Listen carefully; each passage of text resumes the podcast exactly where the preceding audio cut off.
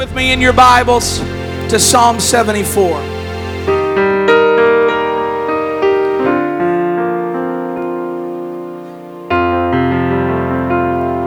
Allow me again to say, biggest honor in the world to be here. I really mean that.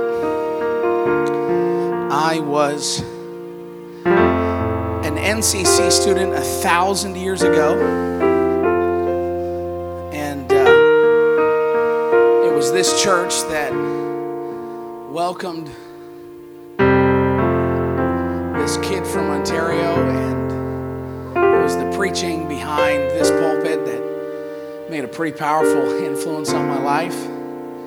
And uh, the kindness of um, then pastor, now Bishop Woodward, who would take the time for me to make a beeline after his Bible studies and pepper him with questions. I appreciated that so much. And uh, had a great time at lunch today with Pastor Jack and Pastor Matt. It was awesome. And Alex, it was great. I am excited for tonight. I believe God's got a word for us. Psalm 74 For God is my King of old. Hallelujah. Working salvation in the midst of the earth.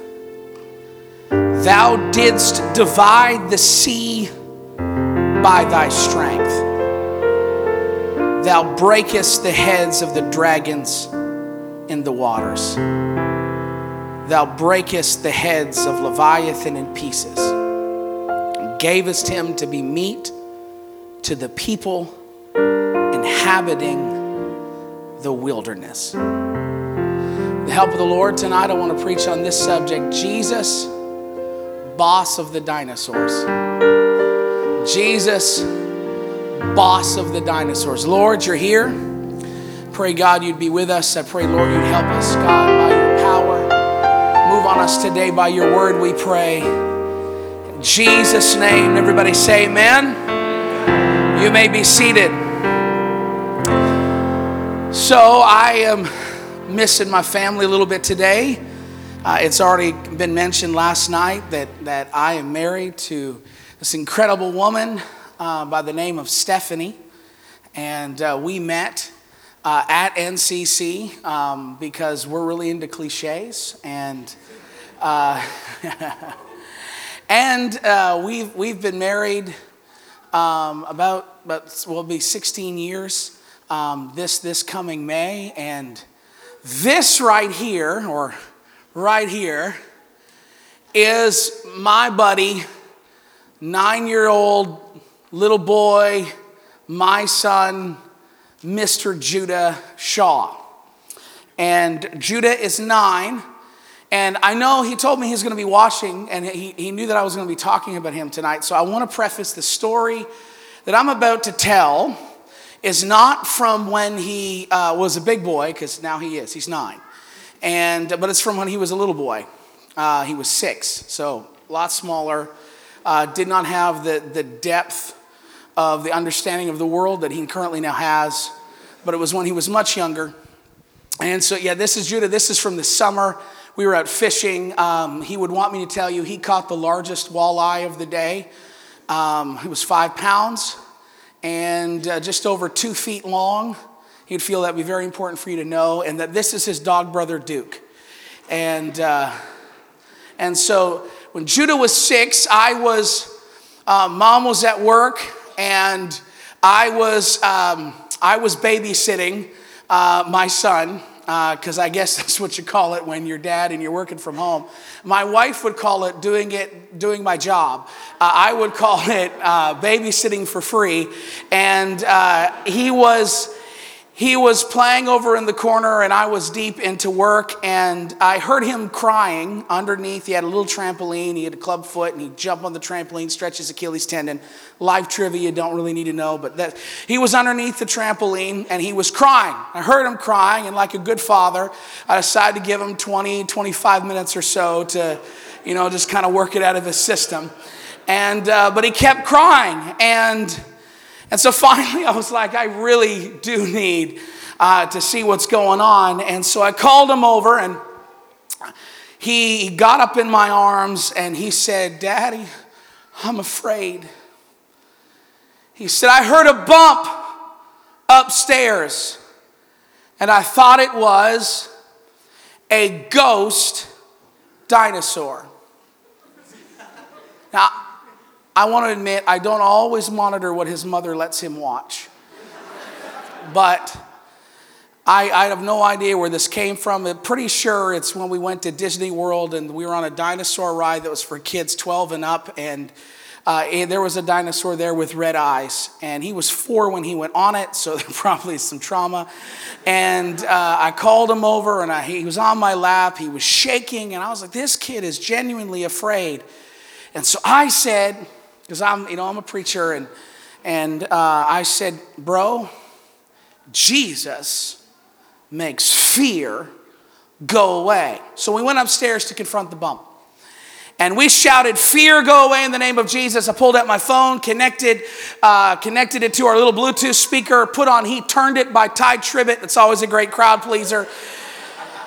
We, could, we turned up the volume to like 12 out of 10, and we ran around the kitchen screaming, scary dinosaurs, stay away. Jesus makes us brave. And we're, we're just, we're having a you know, great time. And my son, at this point, I should probably um, let everyone know um, he's, he's, he's only in briefs at this particular moment. And he runs and he opens the door and he's standing there in, in his briefs and his hands are lifted like this. And he's going, Dinosaurs, get out of our house in Jesus' name. And it has now been six years since my closest neighbors have made eye contact with us. And and so, anyway, I think this is over. We have put this to rest. The Lord has turned it. The dinosaurs with the red eyes are out of the house.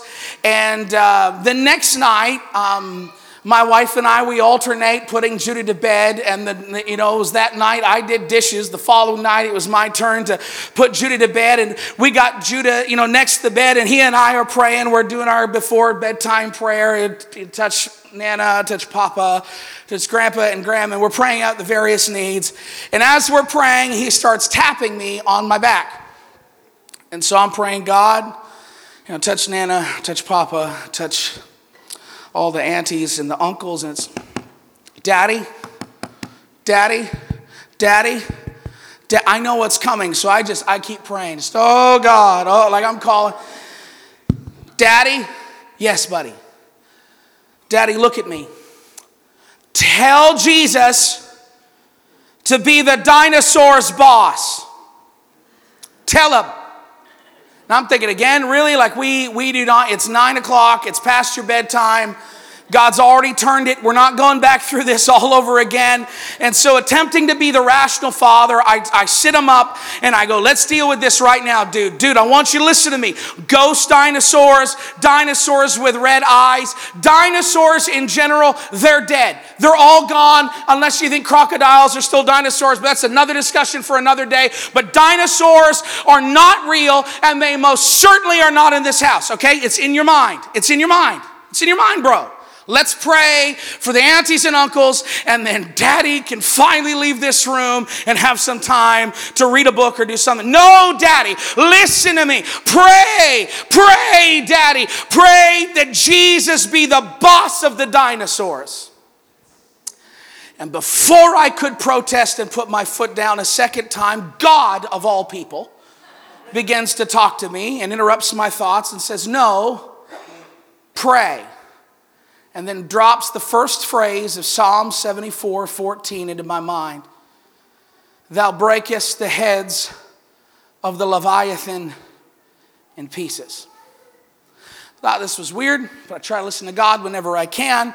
And so I close my eyes and I go, Jesus, be the boss of all of the dinosaurs, including the ones in this house, in your matchless and righteous name. Amen tuck them in, and I go downstairs and I begin to open up my Bible and I begin to study. And I delved into the text. I want to read to you from the New Living Translation. It says in verse 12, You, O God, are my king from ages past, bringing salvation to the earth. You split the sea by your strength and smashed the heads of the sea monsters. You crushed the heads of Leviathan in pieces and let the desert animals eat him. And I was really intrigued by this story, and so I dove into some resources. And turns out the Leviathan is from Canaanite mythology. He was a seven headed monster that the Canaanites believed lived in the sea and ruled the darkness.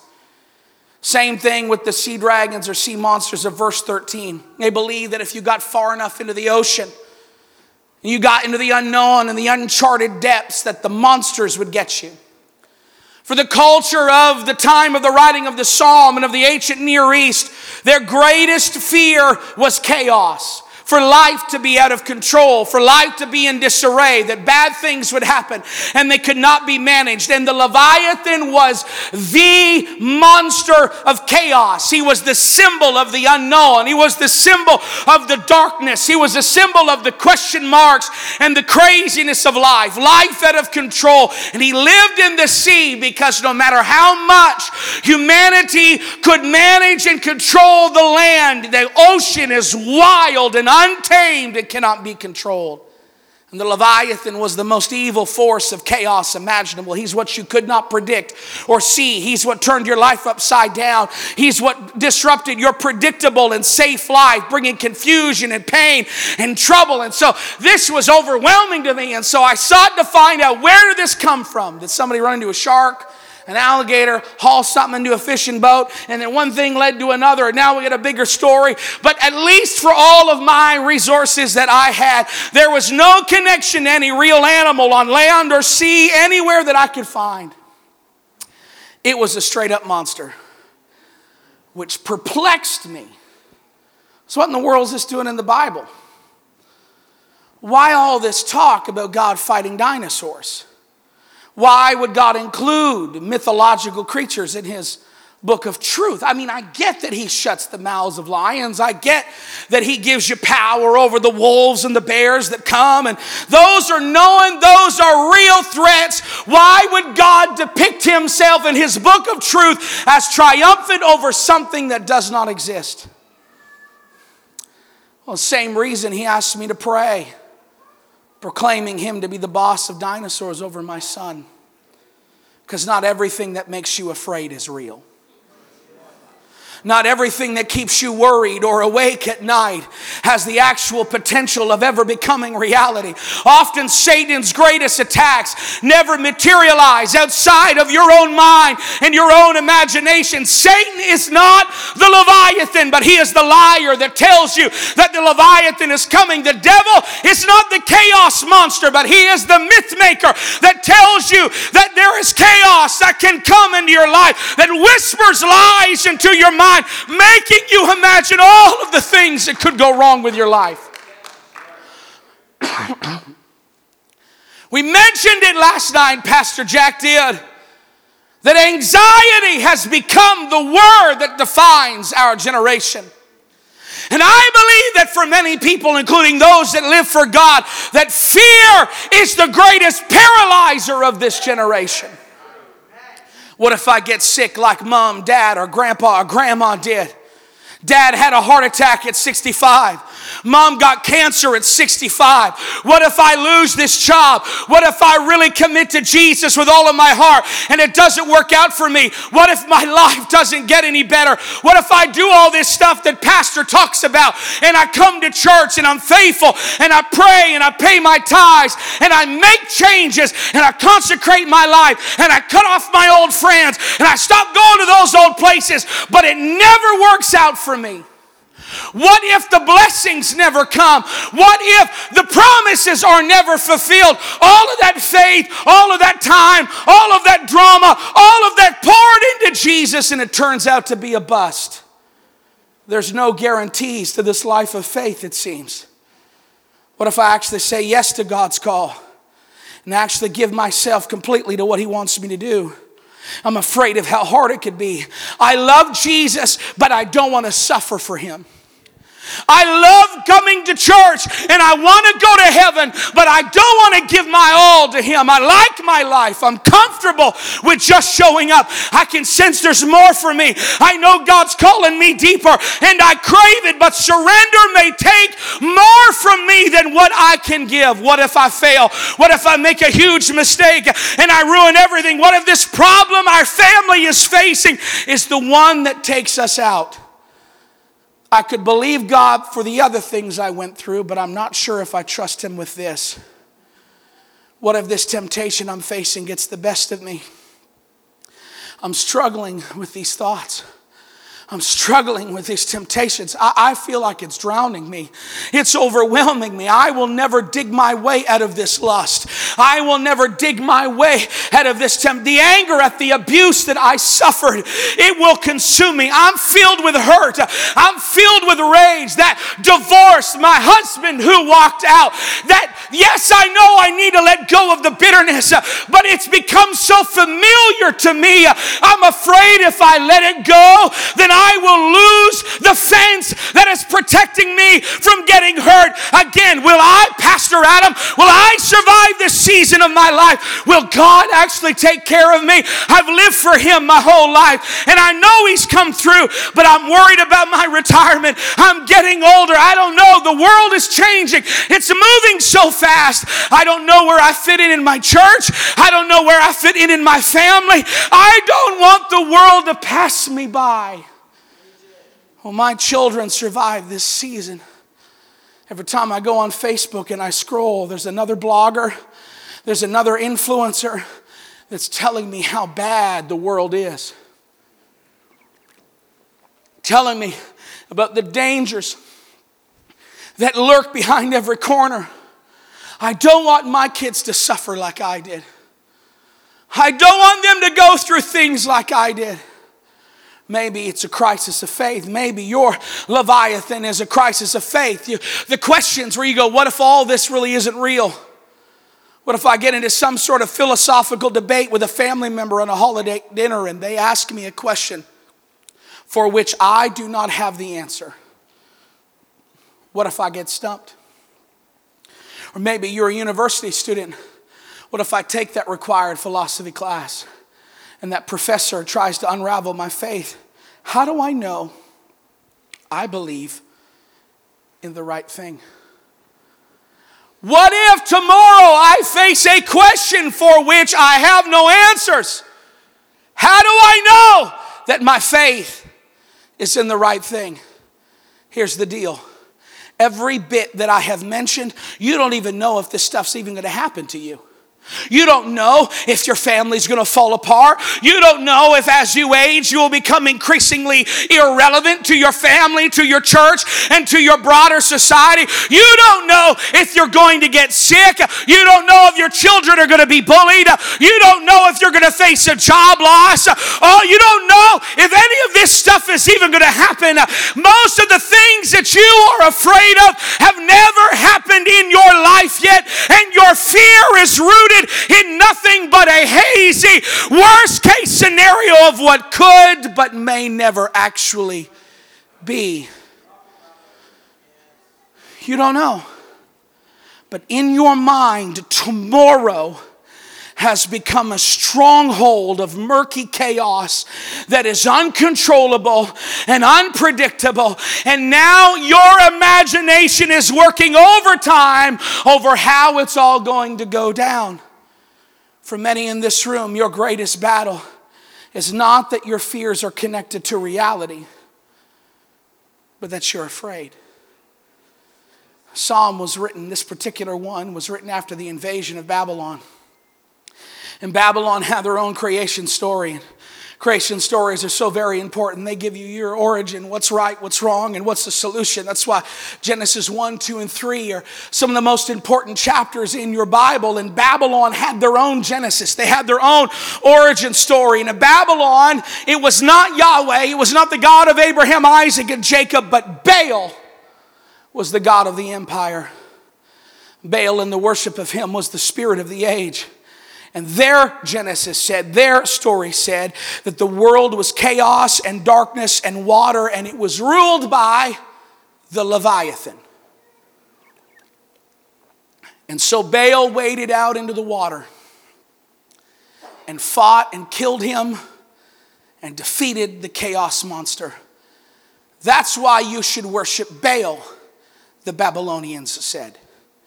Baal makes life easier and better. So, to all of you Jewish believers that are now under the power of our empire, this following the God of your fathers and of the patriarchs has not really helped you out all of that much. So if you want to be happy like us, you need to live our lifestyle. Baal lets you do what you want and be happy. This following standards and rules and codes of conduct and living a life of obedience to this Yahweh God has not worked out for you, but all of the people that are in our empire should worship our God because you get to show up to our temple, you burn a little incense, you pay a little tax to the empire, and then you get to go and live life as you please. The spirit of our culture and our age makes your life so much better, and the children of Israel are facing temptation. The temptation now in captivity to turn away from the God of their fathers and serve the God of their culture. And the devil is still using the same tactic to people under pressure and facing problems and trials and trouble today, if you just run as far away as possible from consecrating your life to God, your life will get better. And there is this deceptive story that plays in loop and on repeat in the minds of backsliding Christians where bondage feels like liberty. Jesus said, Beware that the light that is in your eye is not really darkness. There is a deceptiveness to worldliness. It's the enemy saying, if you give me just a little bit of your life and a little bit of your time, I can improve your existence much better than the God who restricts your life that you hear about at church. It's less risky. This apostolic thing doesn't work out. Throw your trust in money, career, social media influence, your status be validated by your possessions. If you just give up on that holiness of life stuff, you won't stick out like a weirdo. Don't you just want to fit in? Don't you just want to enjoy life like a normal Canadian? I mean, don't you just want to not? I mean, there are other people, they go to church, they don't have to be so extreme. I mean, after all, who has the right to tell you what's right for you? Shouldn't you just live your truth? I know your religion says that there is the truth, the way, but come on, let's be reasonable. Let's be reasonable. Surely God is not so insecure that He is not comfortable with you doing what feels right to you right now. Like, who has the power? To actually instruct you as to how you should live, how you should talk, spend your money, spend your time, who you should be in relationship with, what you do online, what entertains you. I mean, how dare they? Because in our culture, in our world, we let you have what you want and give you peace at the same time. This is what is at work in our culture right now. This is the work of the spirit of fear. The spirit of fear has no memory of God's past victories. There is no recall of God's past triumphs, no recall over how the presence of God got you through your trial six months ago or six years ago or the miracles that happened in decades past. All it knows is the moment you're stuck in and now feels like it is forever. Hear me as a guy that has fought a anxiety his whole life. When fear is at work, all you see is your present torment and you try to seek relief at any cost. But in Psalm 74, Asaph turns Babylon's story on its head and says, I get it. Life is not perfect right now. You may not be in charge. You may not be in power. And it may feel like the God of this world is the one calling the shots. But Baal is not coming for you. The God of this world is not going to protect you. He's not the real God. Your culture is lying to you. The false gods of this world, they won't bring peace. They won't bring hope. They won't kill the chaos monsters in your life. More money won't help you. More status won't help you. More things won't help you. Compromise will not save you. It only brings more chaos and fear. But there is one who will fight for you. It is the God of Abraham, Isaac, and Jacob. the one true living God. He is the destroyer of fear and chaos. If you're looking for somebody to wade into the murky darkness of your life, look no further than the God who sits on the throne. See, tonight, I'm not here to sit down with every one person and weigh the probability of all your fears coming true. Number one, we don't have that kind of time tonight. I'm sure you need to get here tomorrow. Number two, I'm not God. I do not have the actuary tables or the intellect to walk through all the things that you think might happen to your kids, might happen to your finances, might happen to your marriage, and see whether or not they could come true. I'm just here to preach to you tonight that Jesus is the boss of the dinosaurs, that Jesus is the destroyer of fear. He is not just the master over the winds and the waves that are in your real life, but He is the destroyer of the chaos monster that you imagine is living underneath your bed that's keeping you worried about tomorrow. And so when you're staring into the future, and everything feels murky and everything feels chaotic, I want you to remember that God is the one that destroys your fear. Pastor Adam, but what if the worst comes true? What if the worst actually happens? Verse 16, the psalmist writes, The day is yours the night also is yours. He concludes his psalm by saying, But God, the day is yours, the night also is yours. Do you understand what that means? God kills the fear monster.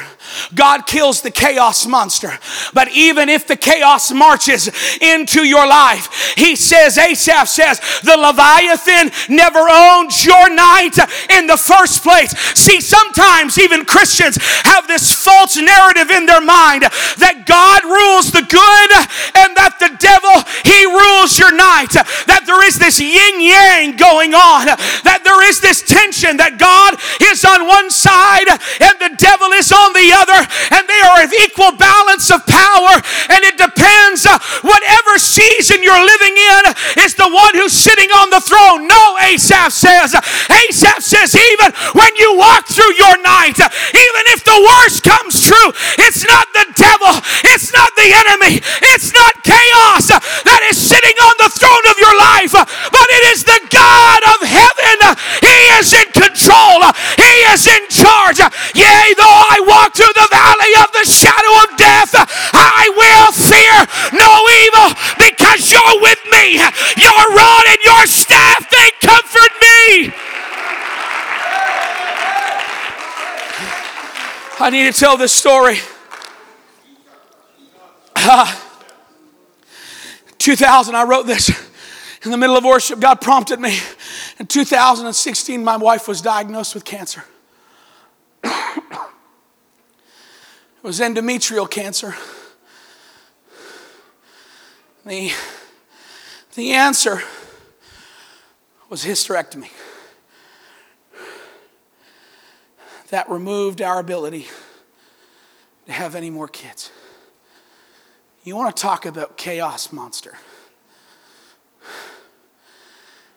You go into a doctor's office because they called you in three days after blood work. And they say, I need you to get here now. And you sit in a little cramped room in an old converted house in downtown Hamilton. And in your early 30s, you hear not only do you have cancer, but your prospects of future family are gone. Enjoy the kids you have. How was it? It was devastating. It was awful. We sobbed. We wept.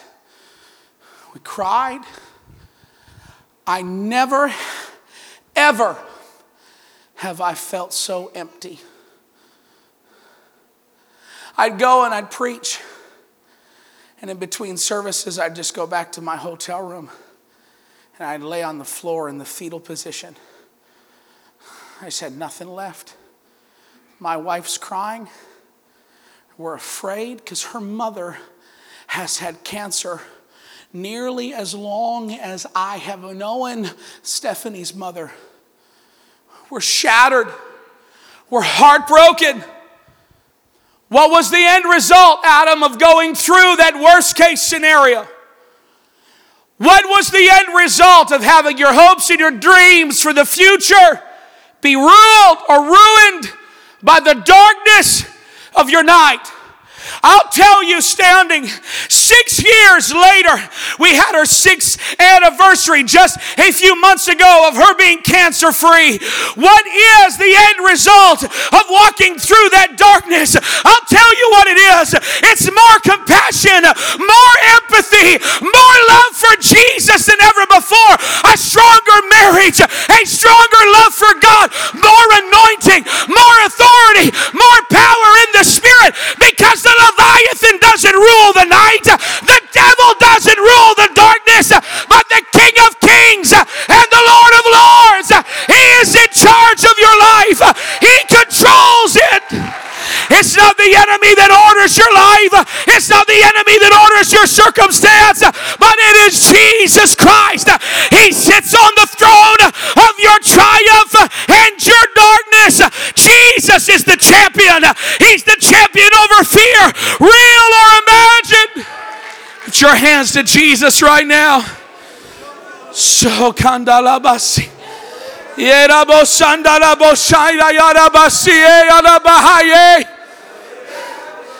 He's the Lord over your imagination. He's the destroyer of your fear and anxiety. Musicians, come. I'm coming quickly to a close. You, O oh God, are my King from ages past,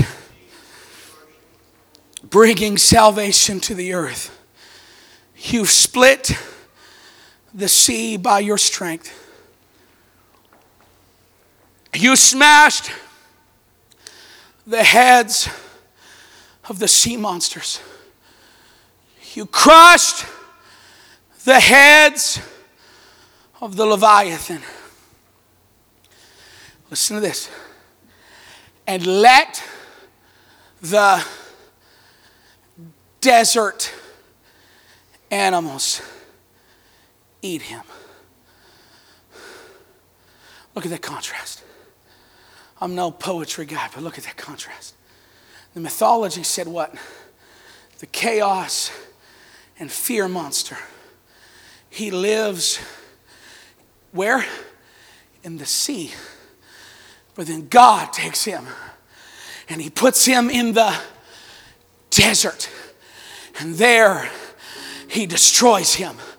God takes the Leviathan to the one place he cannot survive, the one place that he cannot live. And there, the hand of God triumphs over him, I want you to hear me. There is a place that fear cannot survive. There is a place where your anxiety is crushed. There is a place when depression is annihilated. There's a place where God can take your fear about tomorrow and He can bury it, He can destroy it, He can crush it, and you can live free. Here it is.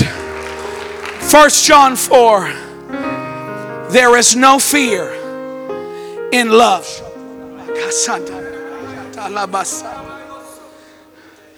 But perfect love casts out fear because fear involves torment. But who he who fears has not been made perfect in love.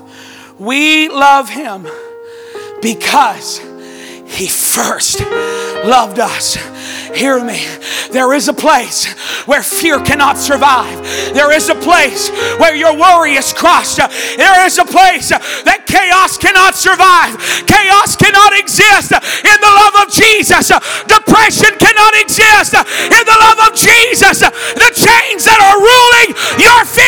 future cannot survive in the love of Jesus. There's only hope in the love of Jesus. There's only peace in the love of Jesus. God is not out to punish you. God is not out to curse you. God loves you and He's here to help you. He's here to lift you up tonight and cause you to be free. Stand with me all over this room. Here's how you access this fear monster, dinosaur, annihilating love. And here's how we're going to end tonight Romans 5 5. Now, hope does not disappoint because the love of God has been poured out in our hearts by the Holy Spirit who has been given to us. I am not preaching the power of positive thinking.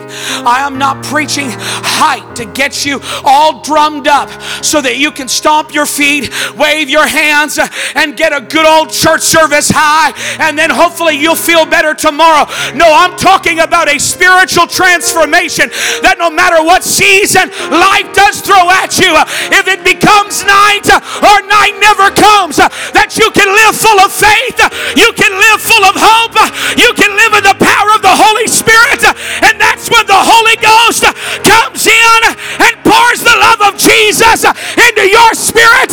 Fear cannot survive when the love of Jesus fills you. Depression cannot survive. The love of Jesus fills you.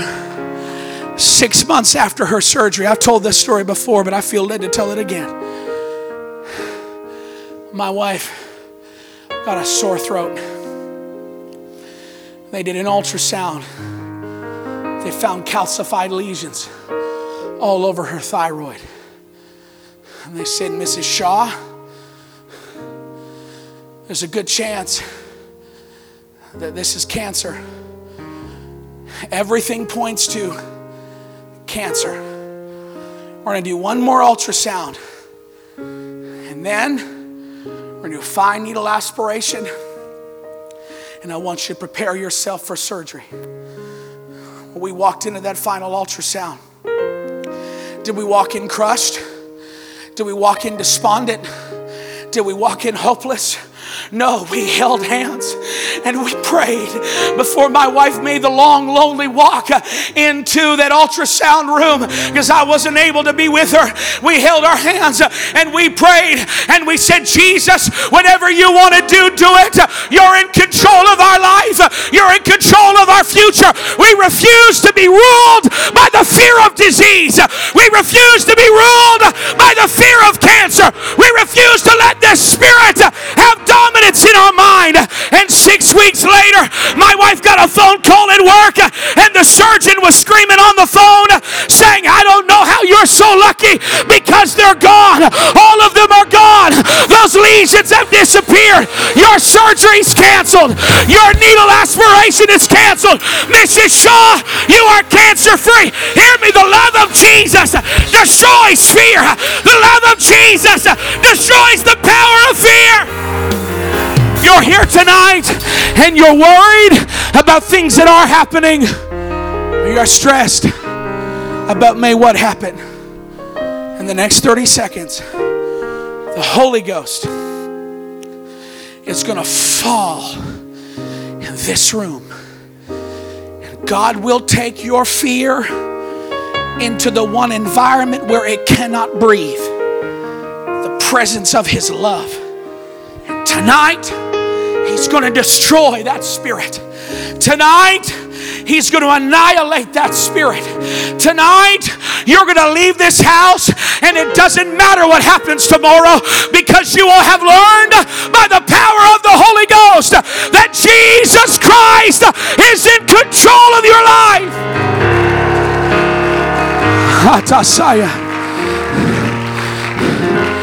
They're going to sing, and the presence of God will move.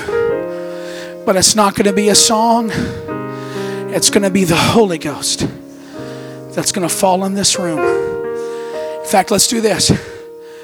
If you're here and something that I have said has made an impact in your life, you identify with the dominating power of stress and fear, and you are desperate to no longer be controlled no longer have your joy rise and fall by the fear of your tomorrow.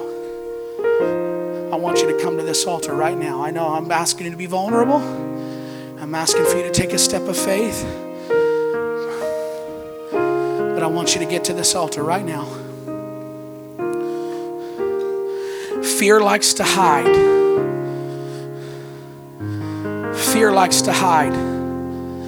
I talked about anxiety last night. I never got free till I was willing to become vulnerable. Fear likes to live in the shadows. Fear does not like the light. But we're dragging it out into the light right now. I'm going to pray a very simple prayer of faith.